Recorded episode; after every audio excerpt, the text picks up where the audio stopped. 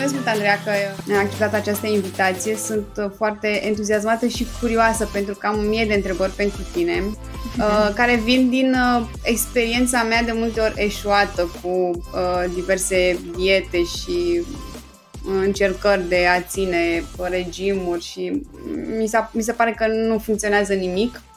Uh, și am tot citit ce scrii tu și sunt de acord cu tine că cumva trebuie să-ți găsești un echilibru între toate, că dacă nu funcționează ceva uh, pe o anumită parte a vieții, clar te vei refugia în, mm-hmm. nu neapărat în partea de mâncare, dar oricum vei, vei căuta scăpări. Și aș vrea să, înainte să trecem la, să te întreb eu mai multe de partea asta, să povestești un pic despre tine, că mi se pare foarte interesant uh, traseul tău, cum ai ajuns să lucrezi cu uh, persoane care au uh, nevoie de partea asta de suportul acesta uh, emoțional în a-și găsi echilibru cu mâncarea. Mm-hmm, mulțumesc foarte mult de întrebare. Uh, pentru început, numele meu este Andreea, sunt uh, coach, sunt și nutriționist, sunt uh, psiholog și psihoterapeut în formare. Uh, pasiunea mea, ca să zic așa, pentru nutriție și mâncatul emoțional a apărut încă din liceu, când uh, mă confruntam uh, nu neapărat cu foarte multe kilograme în plus, dar cu o imagine corporală foarte proastă. Uh, aveam impresia că eu sunt uh, cea mai defectă, cea mai grasă, cea mai cu celulită și că dacă aș putea să fiu slabă, cum erau și prietenele mele atunci, um, viața mea cumva ar fi mult mai ușoară dacă n-aș fi avut problema aceea pe cap. Bineînțeles că au urmat multe diete, chiar și mers la medic nutriționist, uh, doar că cumva slăbeam, nu eram neapărat mai fericită, mă îngrășam la loc uh, și nu puteam să înțeleg episoadele în care nu puteam să mă controlez, parcă mâncarea punea stăpânire pe mine de parcă eram posedată. Și atunci nu existau foarte multe informații în România despre mâncatul emoțional, nici măcar nu știam că e o chestie, dar ce s-a întâmplat foarte interesant acum șase ani este că am intrat într-un curs de autocunoaștere unde ni s-a vorbit foarte mult despre psihologie, despre neuroștiință și pentru mine a fost primul spațiu safe, ca să zic așa, în care am primit niște explicații pentru cum mă simțeam, de ce se întâmplau niște lucruri în viața mea uh, și ceva s-a schimbat în mine și am început să fiu mai echilibrată și să mă accept. Și din momentul ăla pare că relația cu mâncarea a început pur și simplu să se transforme, deși nu a fost scopul meu, nu de aceea am intrat în, în acel program. Uh, și a fost uh, în 2014 momentul în care eu am știut că voi deveni coach. Nu știam că o să fiu coach pe emotional eating, știam doar că o să fiu coach.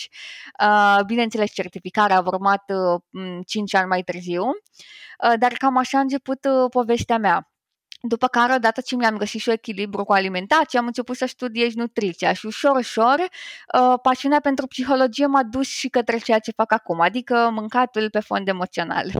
Povestește-mi puțin despre certificările tale, pentru că, mm, spre deosebire de, mm, nu știu, mulți uh, nutriționiști auto-intitulați nutriționiști, mi se pare că ai niște certificări destul de interesante și cred că te diferențiază mult uh, pe, în zona asta de Mhm. Și la mine cumva traseul a fost foarte natural, întrucât nu am căutat, uh, acest parcurs și asta e foarte interesant. Uh, eu după ce am terminat prima facultate și mi-am dat seama că nu era de mine ceea ce studiasem, uh, și că îmi doream să studiez nutriția, am și plecat 2 ani în SUA unde am studiat cu Institutul de Nutriție Integrativă, uh, și în același timp am urmat și școlile, uh, cursurile unei școli canadiene, uh, care se numește Precision Nutrition. Este o școală de fapt am ambele sunt niște școli axate pe health coaching, nu neapărat pe nutriție medicală și patologii și axate foarte mult pe partea de coaching și de schimbare.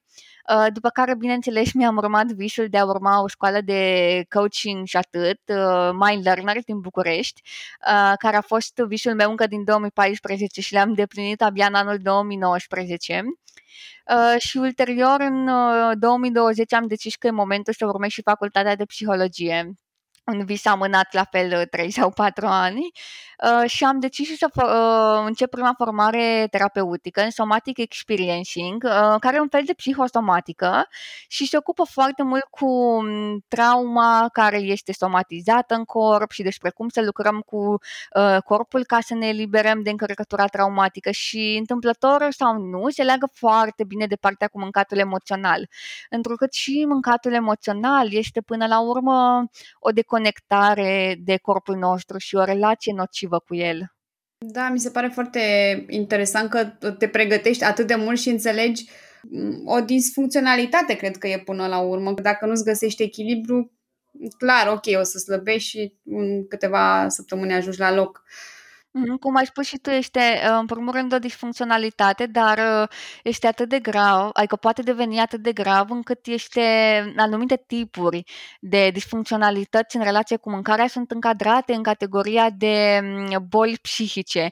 Uh, și ceea ce nu se știe este că de fapt sunt milioane de oameni care mor anual din cauza relației pe care o au cu mâncarea și nu pentru că mănâncă foarte mult, ci pentru că sunt încadrați în categoria de uh, eating disorder și că e bulimie, că e anorexie, că e binge eating, oamenii cred că subestimează foarte tare cât de gravă poate să fie relația noastră cu mâncarea, de fapt. Corect, pentru că mm, uneori ne este la îndemână să nu facem lucrurile chiar, chiar cum ar trebui și aici mi se, chiar apreciez că uh, tu ești și un model pe partea asta, adică pe mine mă inspiri, nu știu, văd ce mănânci tu, mănânc și eu și mi-e foarte ușor până la urmă, adică aplici ceea ce, uh, ceea ce spui și asta mi se pare foarte important să, să văd exemple, nu să văd exact ce se mhm. întâmplă. Mm-hmm. Eu cred că e foarte important ca pentru noi, cei din uh, domenii de tip uh, nutriție, coaching, terapie, uh, să dăm oamenilor uh, fracturi din viața noastră,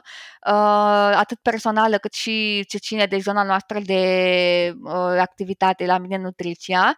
De ce? Pentru că eu pe contul meu nu promovez niciodată mm, mese perfecte, chiar dacă arată foarte bine și le spun oamenilor și când am mâncat uh, o pizza, dar și când am mâncat o salată. Și e important să vadă că nu e despre a face lucrurile perfect, ci e important să dăm cât de mult putem noi în fiecare zi, chit că azi dau 100% și că mâine dau 10%, e în regulă acest lucru de acord cu tine și chiar apreciez realismul, ca să zic așa, al mm-hmm. abordării tale.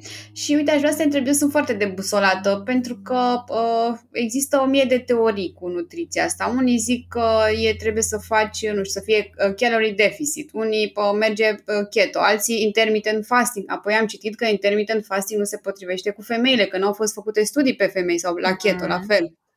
Uh, eu nu mai știu sincer, nu mai știu ce, care e varianta corectă. Bine, am mai citit ceva că, de exemplu, femeile ar trebui să țină cont de anumite uh, perioade ale lunii când, uh, sta, când mănâncă. În anumite perioade să mănânce mai mult, în altele mai puțin. Uh-huh. De unde să începem în zona asta? Cu ce Um, e destul de greu pentru că, într-adevăr, sunt foarte multe studii și nutriție care se bat cap în cap și problema n-ar fi atât de mult studiile, cât faptul că populația obișnuită nu e pregătită să citească și să interpreteze corect uh, niște informații de natură științifică. Deci ei sunt foarte greu de citit și de analizat. Și atunci, oamenii care nu au uh, școli pe nutriție își iau informațiile din bloguri, de pe diverse site-uri, din reviste, de la mm, tot felul de conturi de Instagram, Instagram, ceea ce nu este un lucru rău, însă observ că nu prea uh, există educație la cum să facem diferența între ce e real și valid și cum putem să validăm o informație versus atunci când um, o informație e de fapt doar un, o practică care nu e validată și care se spune că este la modă. Uh, într-adevăr, e greu să ne alegem informațiile că se bat cap în cap și asta este realitatea. Uh, dacă e să ne referim strict la slăbit, există o singură metodă care funcționează, adică deficitul caloric. Nu contează că îl obținem din keto, din ducan, din intermittent fasting, din număratul calorilor în mai fitness pal, că mâncăm doar biscuiți și toți suntem în deficit. Asta funcționează pentru că în momentul în care noi uh, arde mai multe calorii decât corpul nostru consumă, el își va lua energia din țesutul adipos, va lua celulele grase și le va transforma în glucoză pentru energie. Așa scăpăm noi de, de partea cu grăsimea. Uh, restul sunt niște detalii și cred că oamenii se complică foarte tare aici. În loc să își stabilizeze fundația unui stil de viață sănătos, care înseamnă ce? Să mănânc 80% din timp sănătos. Ce înseamnă asta? Să am proteine de calitate, cum ar fi carne slabă, pește, fructe de mare, uh, linte, năut, fasole, să am um, legume la fiecare masă. Și când zic, zic legume, nu mă refer să mănânc doar cartofi, să mănânc și niște dovlecei, și niște vinete, și niște roșii, și niște verjituri și așa mai departe. Să am niște carbohidrați complexi, că e un cartof, că e un orez, că e o pâine cu maia. Să încerc să-mi iau majoritatea timpului alimente cât mai bogate în nutrienți. E perfect ok că am băut niște cola unor, că am mâncat niște pizza, cât timp din nicio uh, zi nu-mi lipsește și ceva bun pentru corpul meu. Uh, și bineînțeles, când vorbim de fundația unui stil de viață sănătos, vorbim și de să beau suficientă apă, să dorm suficient de bine, să am modalități de coping cu stresul. Uh, să am grijă de corpul meu, să mă mișc un pic, neapărat să mă duc la sală, dar nici să nu stau uh, 23 din 24 de ore jos. Astea, sunt, astea reprezintă fundația. După aia mă uit la detalii, să țin sau nu intermittent fasting, să mănânc sau nu după fazele ciclului menstrual, uh, să scot sau nu carbohidrații, să fac sau, uh, sau nu ceva ce se numește um, calorie cycling, să măsor sau nu caloriile între aplicații. Astea sunt niște detalii. Dar oamenii în loc să înceapă cu principiile alea super simple, super de bază, se împotmolesc la niște lucruri foarte complicate de care s-ar putea să nu aibă nevoie de fapt niciodată în viața lor. Și atunci, da, devine greu și nu ne mai ținem de ceea ce ne-am propus. Da, sunt perfect de acord cu tine și atunci, uh, ok, să lăsăm, uh, uh, practic, să nu fie obiectivul nostru a slăbi, ci obiectivul nostru este să fie a fi sănătos pe termen lung sănătos cumva. și mai ales să fie un obiectiv de tip comportament, cu accentul mm-hmm. pe să-mi schimb comportamentul, nu să am niște mm, cifre care să mă motiveze. Cu siguranță contează, mai ales dacă suntem în uh, obezitate și numărul de pe cântar, dar dacă asta e singura noastră unitate prin care ne măsurăm uh, succesul, e o unitate foarte proastă, pentru că uneori cântarul nu e foarte mm, Uh, nu ne arată exact ceva foarte sigur, ne arată că se duce în jos sau în sus, dar nu știm dacă e vorba de țesut adipoși, de apă, de masă musculară și așa mai departe. Simt doar că se mișcă un număr care nu știm ce ne arată. Dar eu pot să văd dacă uh, beau mai multă apă decât beam acum o săptămână, dacă fac mai mulți pași decât făceam acum o lună, uh, dacă mănânc mai multe legume decât mâncam acum trei luni. Lucrurile astea sunt foarte măsurabile și dacă am învățat să ne punem atenția în comportamente și nu doar în niște cifre, cred că viața noastră ar fi reale, realmente mult mai bună. Da, uite, chiar vreau să-mi notez aici, că mi se pare foarte important ce spui. Vreau să te întreb de partea asta de mâncat emoțional, cu foamea aceea uh, emoțională. Poți să-mi povestești mai multe? Pentru început simt nevoia să dau un pic o definiție, că nu mulți oameni știu ce este. Foamea emoțională nu este când ne e poftă de ciocolată sau când ne e poftă de pizza și mulți oameni se gândesc că dacă mi-e poftă de ceva nesănătos, mănânc emoțional. Nu este adevărat, e perfect normal să avem pofte. Diferența între foamea fizică și foamea emoțională este foamea fizică întotdeauna o să fie în stomac. Pur și simplu ne chiore masele de foame sau ni se face poftă și simțim uh, în cavitatea bucală cum începe să secrete mai multă salivă și simțim la nivel de cavitate bucală pofta. Ei, foamea emoțională, pe de altă parte, să fie întotdeauna în cap.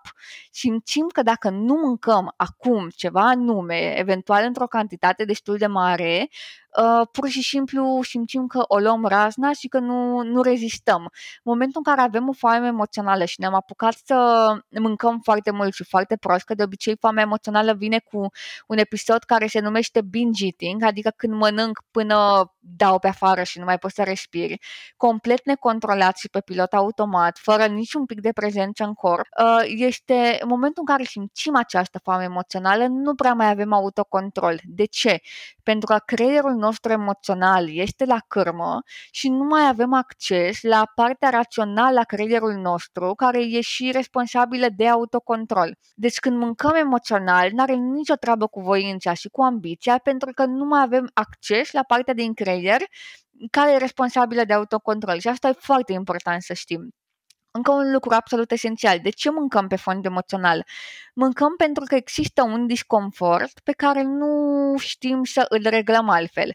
Când zic disconfort, mă refer la poate ni s-a reactivat vreo rană mai veche, o rană de abandon, o ceartă cu mama, o ceartă cu partenerul, um, orice fel de rană sau de traumă din copilărie poate este pe fond de stres, poate muncim foarte mult, ne odihnim foarte puțin, uh, nu avem timp să ne relaxăm, să descărcăm încărcătura traumatică din corp și stresul de peste zi și suntem prinși în ciclul ăla în care muncim, muncim, muncim.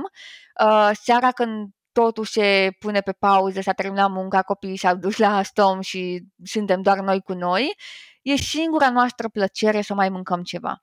Și atunci, da, este o foame emoțională. De ce? Pentru că nevoile corpului nostru sunt să simtă plăcere. Nu spune nimeni că trebuie să simtă din ciocolată, dar dacă noi l-am antrenat să mănânce ciocolată sau chipsuri sau orice altceva, de fiecare dată când suntem în disconfort emoțional, lui va fi foarte greu să zică Andreea, uite, ce ai tu nevoie să te relaxezi, mai bine te duci să faci o baie în loc să mănânci. Pentru că creierul meu nu știe asta. El pe pilot automat știe să mănânce. Ok, deci acum vreau să te întreb o dată cum se activează partea rațională sau poate că, mai spus tu, nu ai nevoie să activezi partea partea rațională, ci doar să schimbi comportamentul, să găsești ceva care să înlocuiască, să-ți aducă stare de bine fără să fie mâncare. Uh-huh. Ideea e că noi avem nevoie un pic de mm, amândouă. Uh, uite, motivul pentru care noi cel mai frecvent ajungem să, să fim foarte reactivi emoțional și să ne pierdem absolut controlul uh, creierului nostru rațional este pentru că suntem obosiți și suntem stresați în momentul în care, și uite, hai să ne gândim la energia asta creierului rațional ca la o baterie. Pe parcursul zilei, când muncim, când uh, nu ne odihnim suficient, când uh, intrăm în tot felul de discuții cu șefii, cu copiii și așa mai departe, nouă ne scade energia și bateria respectivă. Și bineînțeles că dacă seara ajungem acasă cu bateriile descărcate, ne va fi foarte greu să ne mai exercităm autocontrolul pentru că nu mai avem cu ce. E, o soluție este ca pe parcursul zilei să găsim tot felul de metode prin care să ne menținem bateria asta uh, cât mai încărcată. Putem face asta prin exerciții de respirație, prin scurte meditații, prin a lua pauze la o oră, o oră și jumătate, să ne ridicăm de la birou, să deschidem un geam, să simțim vântul pe corpul nostru, să facem un pic de stretching, uh, să ne conectăm un pic la corpul nostru, uh, să ne luăm un pic de pauză Asta pe de-o parte. Uh, pe de altă parte, la finalul fiecarei zi, îți spuneam mai devreme, corpul nostru vrea să se simtă puțină plăcere, puțină relaxare. E, în loc să așteptăm să ne lovească pofta de ciocolată la 11 noaptea, putem, după programul de lucru, după ce am luat și cina eventual, să ne închidem telefonul sau să-l punem deoparte timp de jumătate de oră, o oră, să facem ceva pentru noi. Uh, putem să ascultăm o meditație, putem să facem yoga, putem să ieșim la plimbare, putem să facem o baie, putem să citim, nu contează ce. Scopul este să ne deconectăm de la toată încărcătura de peste zi și să descărcăm din corp tot, tot stresul acumulat.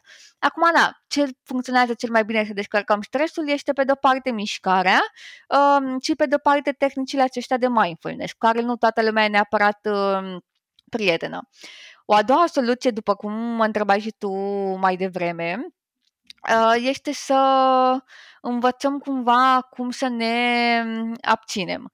Uh, să ne, să ne exercităm, de fapt, autocontrolul și în momentul în care noi nu mai avem energie pentru că n-am făcut nimic pentru noi în timpul zilei, ne-am relaxat, nu ne-am încărcat bateriile, este foarte greu să ne să punem stop între stimulul nostru, adică nevoia de a mânca, și răspuns, adică în reacția în care ne-am trezit deja mâncând.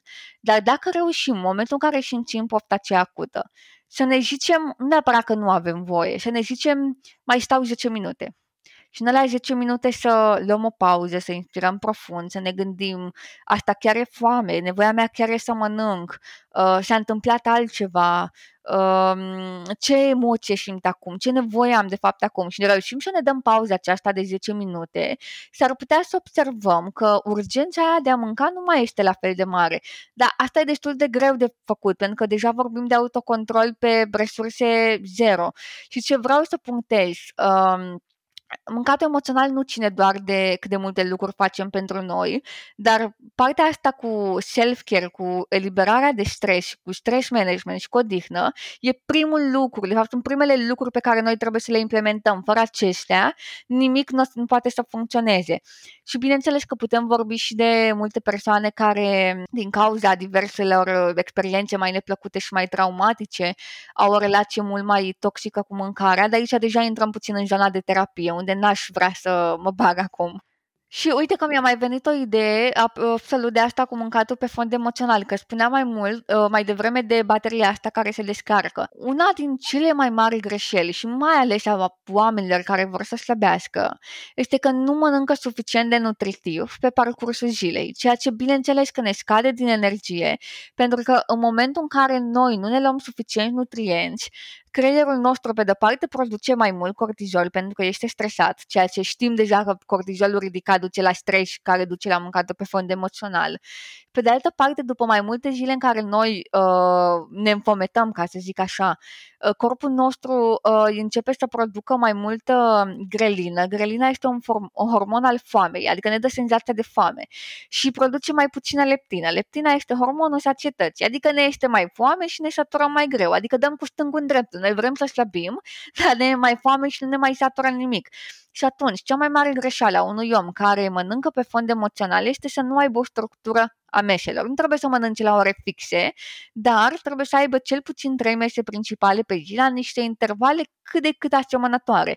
Și mesele acelea să nu fie doar carne cu salată de piept de pui, ci chiar să fie ceva nutritiv. Cum am spus mai devreme, tot macronutrienți și bineînțeles că dacă vrea să slăbească poate să fie în deficit caloric, dar nu în deficit atât de mare încât să-i fie foame non-stop. Uite, vreau să te mai întreb ceva. Uh, am văzut că tu scriai la un moment dat, uh, cred că pe Instagram, că tu nu mănânci gustări. Care e treaba cu gustările?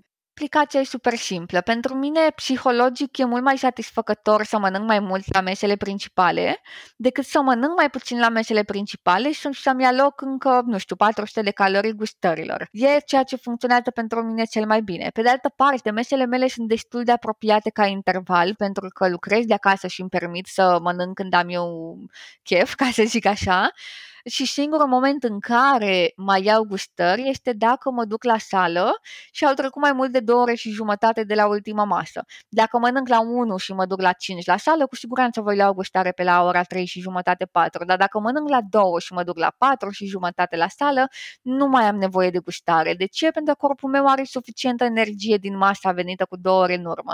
E o chestie pur și simplu de preferință și atât. Corpul meu și cam obișnuit să mănânce dimineața ceva, nu foarte mult cât mă trezesc, pentru că nu prea intră cantitate mare. Între 1 și 2 iau prânzul și între 6 și 7 iau cina. Și automat corpul meu, pentru că anticipează lucrurile astea, uh, simte foame când se apropie aceste intervale și din contră nu mai simte foamea când sunt în afara acestor intervale. Ceea ce pe mine mă ajută foarte tare, dată că anticipez când îmi va fi foame și când urmează să mănânc uh, și mă pot organiza și pe de altă parte că nu mă surprinde niciodată foamea, nu știu, fiind în mall și la food court și mă gândesc că, stai, că n-am mâncat de șapte ore. Nu prea există, pentru că îmi știu, îmi cunosc corpul și știu când vrea să mănânce. Să povestim un pic despre rutina ta zilnică. Ce faci tu uh, de dimineața când te trezești, care sunt pașii, pentru că ai un stil de viață sănătos, atât ca și sport și ca absolut tot și mi-aș dori uh-huh. să aud amănuntele astea. Cred că rutina zilnică e cel mai important lucru pe care noi putem să-l facem pentru noi, deoarece felul în care ne începem ziua uh, ne setează deja pe direcția în care ea va continua. Uh, ce vreau să spun e că am căutat pe mulți ani o rutină care să nu fie cumva forțată. Am încercat, ba să meditez în fiecare dimineață, ba să fac sport în fiecare dimineață, ba să fac yoga în fiecare dimineață și pentru mine erau niște lucruri foarte forțate dimineața și nu funcționau și nu veneau cu plăcere, veneau cu trebuie, că așa e bine. Și în ultimul timp lucrez la o rutină foarte simplă, încerc ca o oră, o oră și jumătate înainte să încep munca să fac ceva ce eu simt că mi-aduce energie bună. De obicei încep cu un exercițiu de priming, așa se numește, e un exercițiu de respirație combinat cu un exercițiu de imaginație, cu recunoștință, durează 5 minute maxim și pentru mine perfect pentru că nu pot să ofer mai mult, și un pic de stretching, pentru că corpul meu este foarte tensionat dimineața, mai ales că fac și sport și am nevoie să-l readuc un pic la, la viață. După care, uh, timpul rămas, fac ceva ce eu știu că mi-aduce energie bună. Unor citesc o carte, altor citesc un blog, altor fac un curs de autocunoaștere, dar cel mai important lucru pentru mine este că până să încep munca efectiv, să nu sar peste niște activități care mie mi-aduc o energie bună. Pentru că dacă am făcut lucrurile astea și intru direct în pâine cu cafea la laptop, clar ziua mea o să fie pe cortizol direct. Sunt de acord cu tine și așa e, cum îți încep dimineața, așa va fi și restul zilei. Deci practica ta de mindfulness reprezintă doar acele 5 minute, nu? Sau ai și pe parcursul zilei altă uh, perioadă de Mindfulness? Uh, ce m-am obișnuit să fac este să închid telefonul în reprize de o oră și jumătate și în momentul în care îl deschid să văd dacă, nu știu, m-a sunat cineva, s-a întâmplat ceva cu cineva, uh, să mai iau pauze, să mă ridic, să mă mișc un pic, uneori mă mai apucă dansatul prin casă, alteori mai mă întind și mai fac un pic de stretching. Iau niște pauze foarte lungi în care încerc să-mi programez ceva și în pauză. De obicei, în pauză încerc să mă gândesc ce am nevoie acum. Uneori pur și simplu mă duc uh, pe stradă până la cafenea din colț să fac o plimbare să-mi iau o cafea, altor deschid geamul și mă uit pe geam. Încerc să nu-mi forțez cumva pauzele cu rutine. Adică să le lași cumva natural când simți tu exact. nevoia. Ce simte uh-huh. corpul meu să facă, să facă. Și mai departe spune că faci sport și a, arăți asta. Uh-huh. Poți să povestești despre sport, ce sport uh, faci și cât de des? Cu siguranță. Uh, eu fac um, antrenamente de hipertrofie momentan, adică antrenamente cu greutăți, lucrez cu antrenor. Uh, fac patru antrenamente de acest tip. Am jucat foarte mult să-mi aflu rutina mea perfectă. Dacă e să... Eu am forțat foarte mult sportul dimineața, când mintea mea era cel mai ok. Dar uh, îmi dădeam seama că începeam ziua foarte forțat, foarte brusc și că nu era chiar cel mai bun lucru. Nici seara nu e ideal pentru că atunci îmi consumam toate seriile și mi se părea că viața mea e doar despre sală și am făcut un mix, mă duc de două ori seara și de două ori dimineața și mi se pare că e un echilibru uh, care funcționează foarte bine pentru mine. Îmi și place să fac sport. Sportul în viața mea nu e ceva că trebuie, nu e ceva forțat, deși a fost la un moment dat. Pentru mine e o plăcere foarte mare. Și sâmbătă dimineața mai merg la un antrenament de body combat, care e o combinație între arte marțiale, uh, box, muay thai și mm, lucruri de genul acesta, care pentru mine sincer spun că abia aștept ziua în care mă duc la această clasă, pentru că e cea mai frumoasă clasă, mă descarcă cel mai mult de stres și e o adevărată plăcere. Chiar dacă e sâmbătă dimineața și mulți ar zice, aulă, te duci sâmbătă dimineața la sală, pentru mine e cel mai bun lucru pe care îl pot face. O să înțeleg că faci sport de 5 ori pe săptămână. Uh-huh. Wow, te felicit! Cum ai reușit să... Spuneai că n-ai fost întotdeauna așa. Sau ai avut uh... o luptă ca să ajungi să-ți placă atât de mult sportul? Pentru mine a fost foarte mult despre explorare, pentru că în primii ani când m-am apucat de sală, am făcut-o evident de nevoie, că aveam nevoie să dau niște kilograme jos. În 2015 am ajuns total întâmplător la work class, pentru că m-a trecut sora mea, ca să zic așa, și am descoperit clasele de body combat la care merg acum și nu știu să spun, dar energia clasei, a oamenilor, a instructorilor, muzica, pur și simplu în mine au declanșat ceva absolut inexplicabil și am simțit că eu nu mai pot să mai trăiesc fără lucrul acesta. Uh, anul acesta m-am uh, apucat din nou și de antrenamente cu per- antrenor personal și am renunțat la majoritatea claselor, cu excepția celei de sâmbătă. Aici vine cu foarte multă disciplină pentru că nu mai e într-adevăr aceeași plăcere de la clase, pentru că nu mai sunt oamenii, nu mai e muzica, nu mai e miștocăreala aia și vine cu disciplină, cu execuție mult mai atentă, mult mai perfectă, dar cred că mă ajută foarte mult că am pe cineva care nu mă lasă să sar peste repetiții sau um, că îi dau cumva socoteală și timpului a, și timpului altei persoane și nu pot să zic că da, știi, eu nu vin așa la sală că n-am chef, scuze că ți-am dat programul peste cap. Um, sunt responsabilă și de asta. Și da, acum vine cu disciplină, îmi și place, Uh, dar cred că ce sfat pe care l-aș da oamenilor este să exploreze. Sunt atât de multe modalități de a face sport. Nu trebuie să fie sală. Poate să fie dans, poate să fie echipă de basket sau de handbal, uh, poate să fie tenis, uh, poate să fie plimbatul cu bicicleta, chiar n-are absolut nicio relevanță cât timp corpul nostru se mișcă, pentru că el nu a fost construit și nu a evoluat stând jos. Noi am evoluat fiind foarte activi. Da, sunt de acord cu tine, doar că e un blocaj mental, cred, de sau mă rog, acum vorbesc așa în numele tuturor, chiar și al meu, pentru că și eu înainte de pandemie mă duceam la, făceam sport de 5 ori pe săptămână și apoi cu mutatul din București și cu noile întâmplări n-am mai reușit. Și odată ce ți întrerupi o rutină, E greu să te reapuci, adică uh-huh. cumva trebuie să o iei de la capăt. Orice întrerupere te forțează să o iei de la zero. Adică, hai, ok, nu e de la zero, e de la 1, de la o scară de la 1 la 10, știi? Adică tot e greu și din nou trebuie să te gândești ce ți se potrivește, cum să faci. Cred că blocajul oamenilor aici este exact ca și în cadrul mâncatului emoțional, o toleranță foarte mică la disconfort și lipsa acceptării că sportul, mai ales dacă venim după o pauză sau dacă nu am făcut în primele două, trei luni, o să fie foarte inconfortabil. Uh, și da, nu o să ne placă, o să gâfâim, o să transpirăm, o să mirosim urât. Uh, lucrurile astea se întâmplă. E normal să te duci la sală și să fii un dezastru și bun de nimic în primele tale luni. N-ai cum altfel. Dar dacă vrei să ajungi vreodată să-ți placă, trebuie să-ți dai voie să nu fii bun la asta și să fie greu. E o chestie de câteva săptămâni, poate mai puțin de trei luni. Uh, poate în 3-4 săptămâni ne putem pune pe picioare după pauză.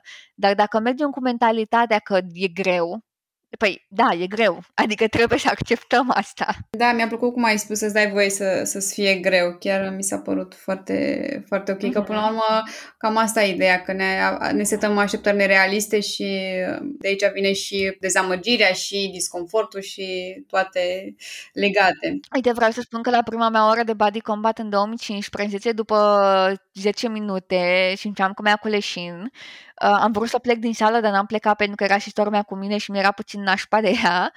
Uh, și mi-am zis, Doamne, nu mai vin la așa ceva, e nebunit la cap, cum să mă aduci? Era o clasă foarte grea, o clasă foarte intensă. Nu știu de ce am revenit, dar mi-aduc aminte că mm, executam atât de prost tehnicile, mă dureau brațele, nu puteam să ridic piciorul, eram literalmente de restul curcilor acolo și mă uitam vara asta, vara, da, vara trecută de fapt în oglindă unde eram acum 5 ani și cum, unde am ajuns acum să fac o oră neîntreruptă și mi-am dat seama că mi-a dat niște ani să stăpânesc tehnicile și încă nu le fac corect. Dar dacă eu ziceam, băi, Andreea, nu e de tine, nu, nu te pricepi, deși îmi plăcea, acum n-aș fi ajuns niciodată să fac cu atât de multă iubire un sport. Da, corect, dar uite că au trecut 5-6 ani, adică o grămadă și de încă timp. nu sunt perfectă la el, dar e ok. Aș vrea să te întreb, în ultimii 2-3 ani, ce credințe sau comportamente ți-a îmbunătățit viața? Cred că una din credințele pe care, de fapt, nu dacă le aveam, dar aveam să le am, este că lucrurile întotdeauna trebuie să vină cu ușurință, cu bucurie și cu plăcere și da, sunt de acord că trebuie să găsim plăcere în ceea ce facem, indiferent că vorba de sport, de muncă și așa mai departe, doar că dacă credința noastră e că trebuie doar să vină cu ușurință, în momentul în care dăm de greu, o să spunem că nu e pentru noi. Și aici, ca să vorbesc mai mult de viața mea de antreprenor, care a fost cu multe lovituri, uh, lucrurile n-au fost întotdeauna ușoare. Am avut foarte multe momente în care mi se părea că nu merită, că e prea greu, că fac eu ceva greșit.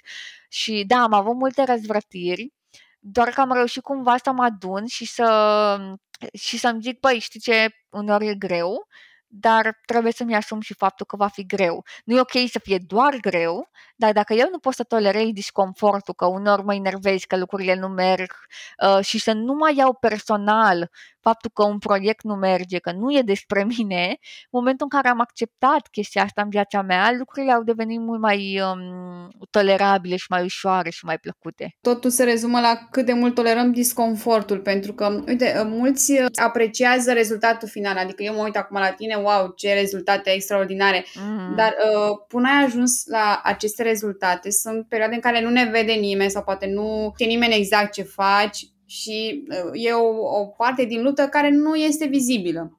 Uh-huh. Și uh, dacă vezi doar rezultatul final, zici, a, uite ce repede a ajuns Andreea să aibă succes, dar nu știe nimeni exact drumul tău până la succes. Exact, și eu am venit, devenit destul de vizibilă mm, în ultimul an însă nimeni nu știe că eu de fapt de 4-5 ani mă chinui și mă dau cu capul de toți pereții ca să ajung, ajung unde sunt acum și nimeni nu mai știe, foarte puțini oameni mai știu începutul cât de greu mi era faptul că nu aveam suficienți clienți, că nu puteam să-mi plătesc chiria, uh, că nu îmi permiteam nici măcar să mănânc sănătos, adică au fost niște vremuri foarte, foarte grele, mai ales că locuiam și în SUA unde condițiile erau altele, dar oamenii văd că am succes și că lucrurile merg bine și puțin zic, da, dar cum ai ajuns aici? Dar prin ce ai trecut? Dar ce ai tolerat? Dar ce ai schimbat la tine ca să funcționeze lucrurile? Ce ai schimbat? Aștept, adică ai așteptat, ai avut perseverență, consecvență și disciplină, cred că astea Exact. sunt... A fost partea de... În primul rând, cumva nu aveam de ales, pentru că când locuiam în SUA, viza mea nu permitea să mă angajez. Deci businessul meu era singura opțiune care îmi putea pune pâine pe masă, deci nu era opțiunea să nu iasă. Uh, am fost foarte consecventă, deși spun sincer că în primii doi ani, cred că o dată la două luni vreau să-mi bat picioarele, că nu funcționa nimic. Am fost foarte consecventă și la un moment dat lucrurile acestea au început să se, să se întoarcă către mine. Uh, și am învățat să tolerez vrând nevrând uh, disconfortul. Pentru că da, e greu la început, e demoralizant să vezi că oamenii poate nu vor să lucreze cu tine sau poate mai degrabă și-ar da banii pe altceva uh, sau și-ar duce la cineva care promovează fericirea în trei pași simpli, deși evident e utopie și nu funcționează și tu încerci să-i dai o soluție reală, dar nu vrea omul să audă adevărul. Și da, este frustrant, mai ales ca specialist din coaching, din nutriție, din terapie, e deranjant. Doar că trebuie să ai încredere în calea ta, în ceea ce vrei și cel mai important e să ai un de ce personal foarte clar eu, din momentul în care mi-am deschis acest business și am știut exact care e viziunea mea pe termen lung, faptul că eu acum sunt undeva nu e întâmplare, eu am vizualizat asta acum 5 ani de zile. Pentru mine mi-era clar că o să ajung aici, nu știam când, nu știam cum, dar știam că o să ajung aici. Aș vrea să întreb, ai un exercițiu de vizualizare pe care îl practici sau uh, zici așa la modul general că îți imaginai tu exact cum va fi această perioadă? Eu am făcut foarte multe cursuri pe partea asta de manifestare, pentru că eu cred foarte mult în manifestare și în legea atracției. Și cumva făcând toate cursurile astea am primit exerciții și meditații pe care le-am făcut și le-am făcut cu perseverență. De câte ori lansam un program nou sau un produs nou, treceam prin toate exercițiile acelea de manifestare în care mă gândeam la ce vreau eu de la viața mea, cum vreau eu să arate viața mea, de ce, care e de ceul meu personal, care e misiunea mea, ce vreau să ofer. Uh, mă imaginam pe mine trăind emoțiile acelea pozitive din momentul în care ceva bun urma să se întâmple. Adică, dincolo de munca de marketing, de școlile pe care le-am făcut, eu am făcut o muncă spirituală și de mindset foarte mare cu mine um, foarte perseverentă și asta niciodată nu se vede, că oamenii pot să vadă că am băgat bani în marketing, că am făcut șapte mii de școli, dar puțin vor să vadă că eu îmi setez intenții de șase ani de zile, că eu scriu uh, intenții în jurnal în fiecare săptămână de șase ani de zile, uh, că eu fac meditații de vizualizare de șase ani de zile. Asta nu se vede. Și chiar dacă vorbești despre lucrurile astea, oamenii zic, ah, zice și așa. Nu, mie mi se pare foarte valoros și cred că uh, sunt niște lucruri pe care eu cel puțin nu le știam despre tine, deși te urmăresc de mult timp și poate că mulți se așteaptă că, nu știu, dacă fac, ajung la un comportament uh, sănătos de mâncat și de sport, wow, toate se schimbă. Dar uite, partea asta nu prea e promovată și mm, e cumva ținută ascunsă, poate că, nu știu, sună ciudat așa când au spui de legea atracției și e mm. cu ceva să ne ferim să pomenim așa ceva, dar uite că toate astea cumva se leagă una cu alta, toate au sens și aș vrea să te întreb aici ce cursuri ai făcut care m- mm, crezi că a meritat sau dacă merită să precizezi ceva care ar putea să ajute și pe ceilalți. Mm-hmm.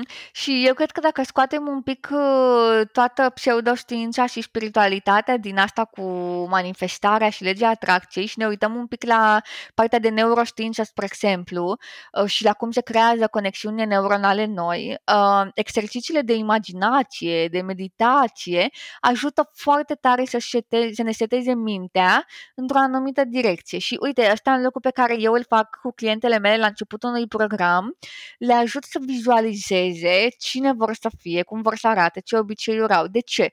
Pentru că majoritatea nu cred că e posibil. Și atunci, dacă ele nici măcar nu își pot imagina această realitate, cum să știe mintea lor să se ducă acolo. Pe când atunci când lucrăm cu procesele acestea de imaginație și în primul rând să aducem claritate, băi, ce vreau, de ce vreau asta, ce aduce asta în viața mea, creăm cumva o hartă mentală și creierul nostru știe să ajungă acolo pentru că a văzut-o. Pe când dacă nici măcar nu știm care e destinația, încotro mergem? Corect, aici sunt, sunt de acord cu tine și cred că de acolo trebuie să plecăm de, odată de la de ce, de ce facem asta, de ce vrem să slăbim, de ce vrem să fim sănătoși, să ne găsim de ce un nostru personal, că ok, vrei să arăți bine, dar de ce vrei să arăți bine până la urmă? Că ai văzut la cineva sau că ai un alt motiv? Că... Și ironia e că majoritatea oamenilor nu vor să slăbească, ei vor ceva și consideră că slăbitul o să-i aducă către acel ceva. Dacă de obicei obicei ce ne dorim cu adevărat e atât de în subconștient sau poate ne rușine să verbalizăm că ni se pare penibil. Uh, poate că așa credem noi că o să avem o relație sau un partener uh, nu știu cum sau că așa o să putem, putem noi să ne îmbrăcăm altfel. Dar uneori există o rușine foarte mare să recunoaștem de ce vrem de fapt să slăbim și ne um, punem puțin sub umbrela asta, da, da, e sănătos, că așa e bine, că așa e normal, că așa se face. Nu e adevărat, nu se face așa, ne avem cu siguranță o motivație pentru care vrem să slăbim, dar dacă nu ajungem la ea, după aia ne zicem, da, nu știu unde mi-e motivația. Da, da, e avută vreodată, ai știu vreodată care e. Da, ce frumos ai spus Deci, uh, primul pas e să vedem de ce vrem să facem exact. ceva, apoi să ne uh, vizualizăm în acel rezultat final, cum ar arăta peste un an, doi, trei, că și aici nu există rezultate pe termen scurt, adică ce uh, îți promite cineva în o lună, două, trei, nu există. Adică trebuie să te gândești că poate să-ți ia un an, doi, trei sau poate chiar cinci. Cred că cel mai util e nici măcar să nu punem în timp anumite obiective decât dacă suntem presați de niște condiții medicale. Pentru că dacă mai degrabă ne concentrăm pe cum vrem să ne comportăm, cum vrem să schimbe viața noastră și ne ducem acolo fără să avem o presiune de, bă, vreau 115 lucruri, dar le vreau în 60 de zile. Dacă se întâmplă în 61, să fiu mai că nu ești bun de nimic. Nu, nu e corect să gândim așa. Dacă lăsăm un pic și ne bucurăm de călătoria asta și ne bucurăm de fiecare succes și faptul că ai avut azi prăjituri pe masă la birou și că tu ai mâncat un măr e un succes foarte mare. Dar oamenii nu văd asta, oamenii văd ce le arată cântarul.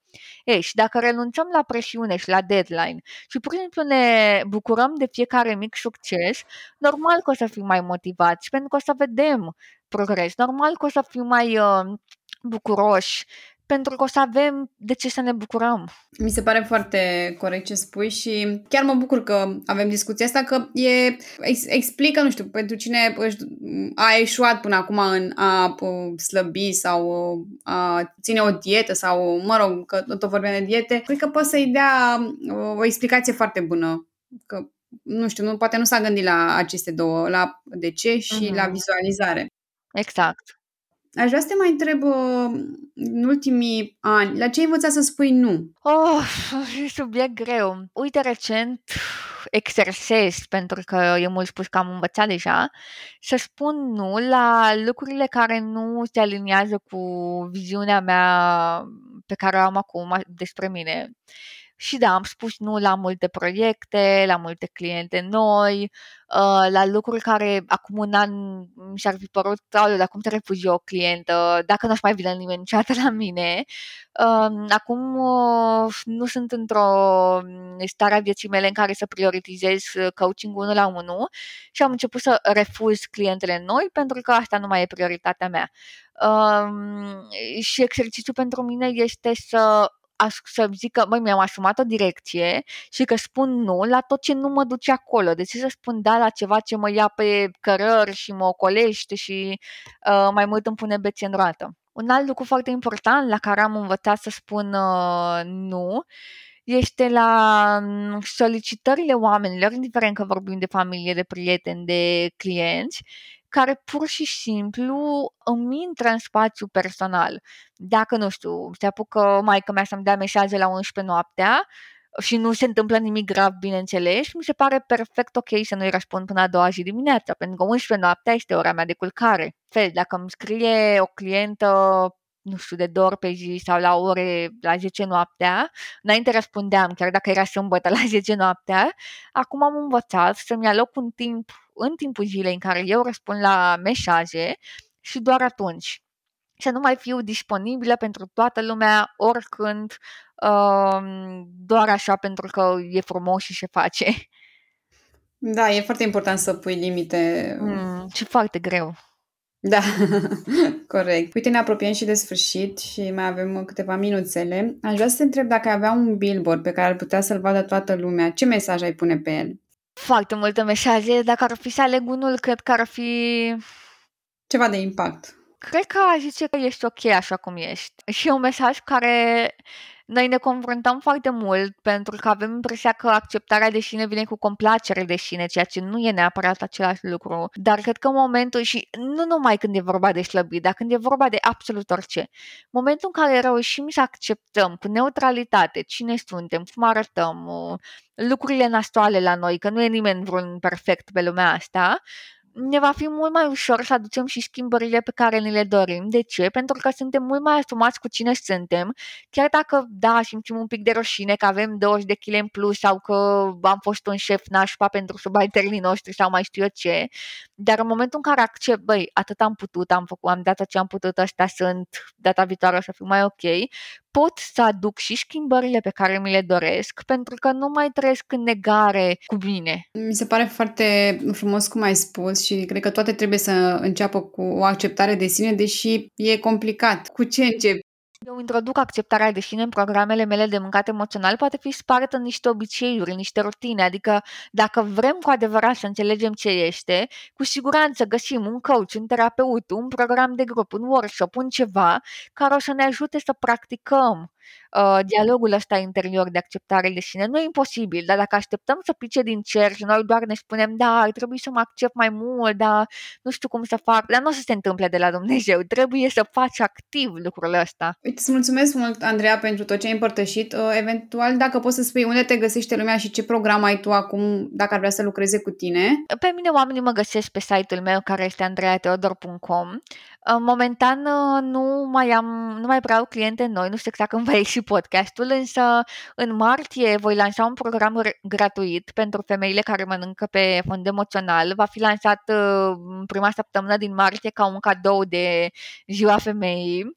Și uite, dacă podcastul coincide cu acea perioadă, chiar invit femeile să intre pe site-ul meu și vor găsi acolo și linkul de înscriere. Cam atunci o să iasă o să, o să notez și chiar o să reconfirm cu tine că e tot în regulă cu acel program și se pot înscrie. Mulțumesc mult de tot pentru timpul tău și uh, mi-aș dori să mai vorbim încă două, trei ore pe, mi se pare că așa scurt. Poate cu altă ocazie. Uh, abia aștept. Mulțumesc mult! Eu îți mulțumesc pentru invitație.